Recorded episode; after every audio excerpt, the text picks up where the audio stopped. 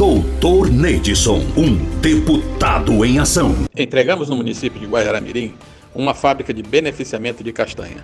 Fábrica essa que vai atender os anseios da comunidade extrativistas e também vai melhorar a economia local.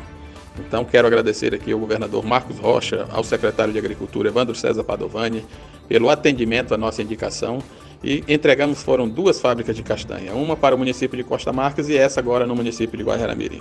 Acreditamos que muito mais está por vir e através de nossa solicitação também já conseguimos aí juntamente com a SEAGRE um caminhão 3 quartos e um trator com implementos agrícolas que vai atender a reserva extrativista Rio Ouro Preto.